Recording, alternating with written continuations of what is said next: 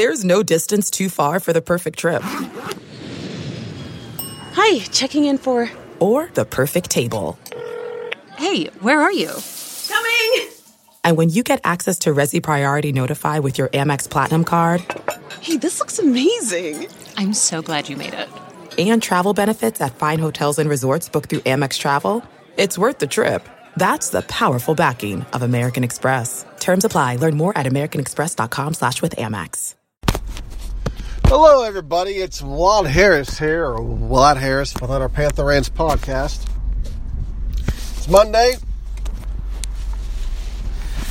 And for some of you, maybe you struggled to get to work this morning because you're up all night celebrating the Pens' victory.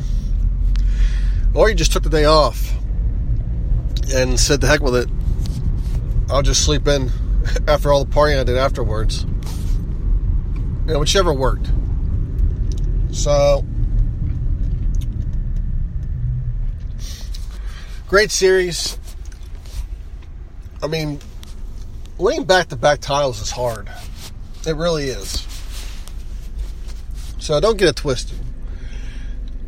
You know, there are some bumps they had along the way. I mean, it, because it's tough. You know, it's tough to win two titles in a row. But they did it. And, you know, it was, you know, they, they suffered some injuries and this and that. And, you know, it didn't let they, it didn't let them stop them, and I really wasn't surprised. I mean, they had some trouble with Nashville early, but I wasn't surprised that they won.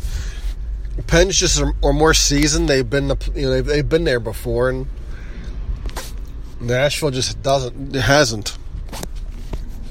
But of course, we had some Game Six controversy with the whole miss miss uh, you know misfire on the uh, whistle there. But the thing is, is the ref was in a bad bad position, bad angle, and didn't see the puck and whistled it. And you know, when referees can't see you know, the puck, that's what happens. I mean, he he assumed it was covered up. But Nashville had four, you know, four power plays, uh, including a five on three. Pens had no power plays, I don't think. So, and Nashville had tons of opportunities to score goals. They had a breakaway, several other open chances, and just they misfired. And a lot of that was because of their rink. The ice was horrible, and the puck was bounce all over the place.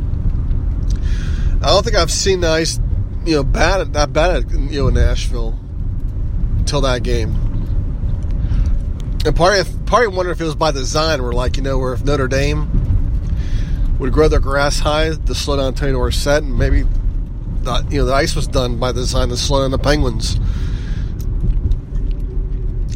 You would ho- you would hope they wouldn't uh, go to that measure, but if they did, it it came back to bite them because we got two goals off really two really good bounces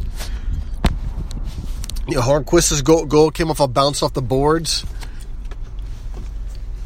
And Hagelin, you know, another good bounce as well. So, you know, HL's product is, is as good as it's ever been. It just, I don't think the league's going to capitalize off, and they sure as heck didn't by promoting the, uh, talking about the country, country music stars being there more than anything else. and of course, you know how great the Nashville fans were, and I guess you know if there's a, if there's a trophy for them, I'm sure they can give them one. I mean, it was nice their fans to show up, but the team didn't show up. Obviously, the last two games as they didn't score any goals.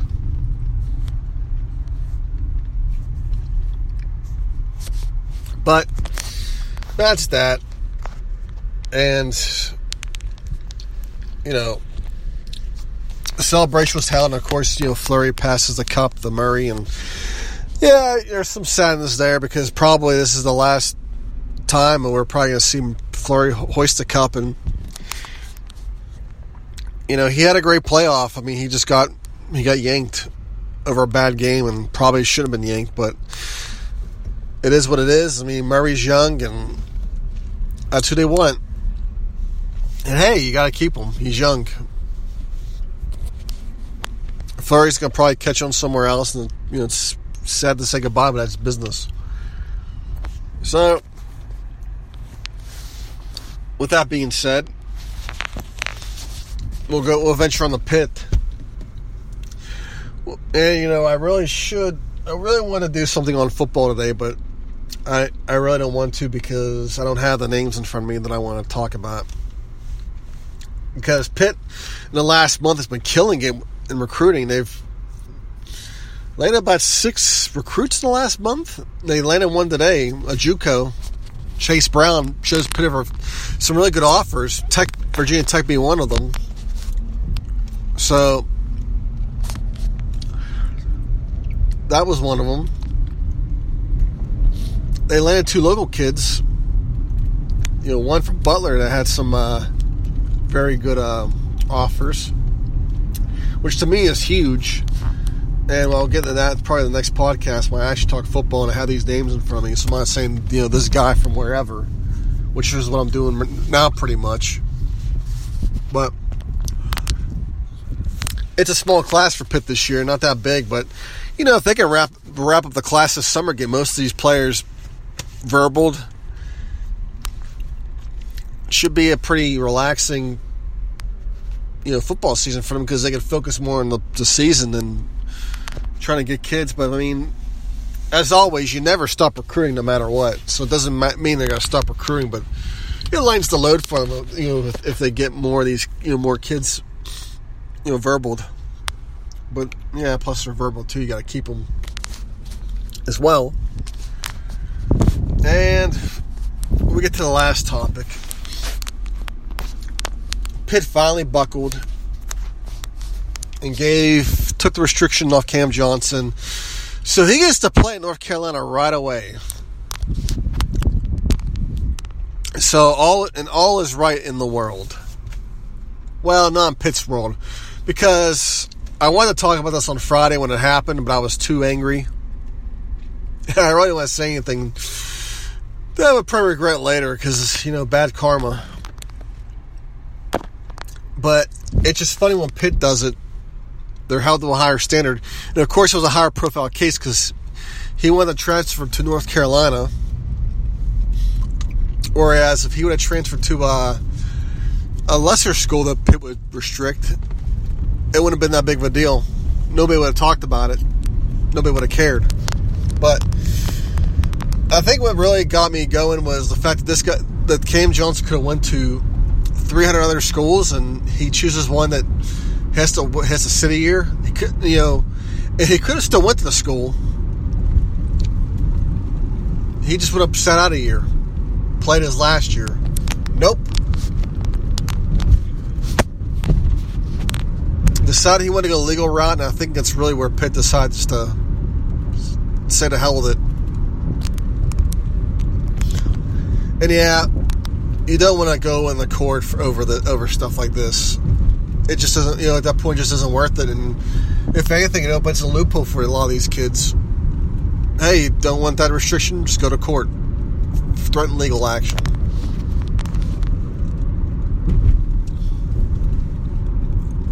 And you know, it just.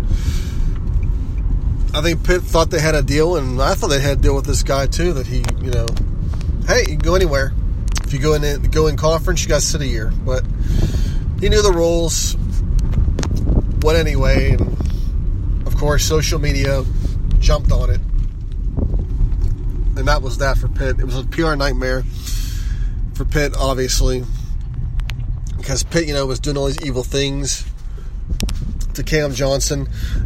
And the thing about it is, these people that jump on this uh, group thing, they don't bother to research or read, and that's pretty much anything you do, anything, any type of issue that comes up. People don't research or read the articles; they just ju- they just pound their chest and scream without realizing, you know, maybe I should go check the facts on this. No, no, it's better just to scream a foul and do certain things. And you know that's what, that's I said. That's why I said in this article I wrote not too long ago. I said, "Hey, you know what? Lift the restriction and ban Kevin Stallings and sanction Pitt. Go full niner on this because that's what we do in social media, right? This is how we get things accomplished. Let's just burn them really bad. So Pitt's got to deal with this now on top of the fact that they have three open scholarships and they can't fill them because they can't get anybody to come play for them. It's a mess right now. Obviously, this, this season's going to be really bad, and probably next season will be bad as well. And you know how bad how bad it's going to be, I have no clue. But we'll see what happens. I mean, it's going to take a colossal destruction meltdown for Kevin Stallings to lose his job after after this year.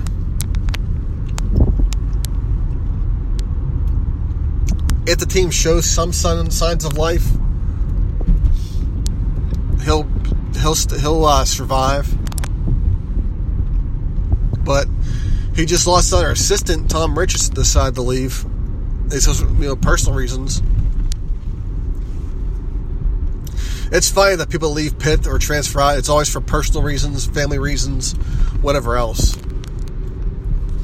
In the case of Tom Richardson, who knows? Maybe his agent told him to get the hell out because his probably probably because his career is on life support right now. If he sticks with Kevin Stallings, but of course, Thad Matta at Ohio State gets fired, or quote unquote they parted ways with him,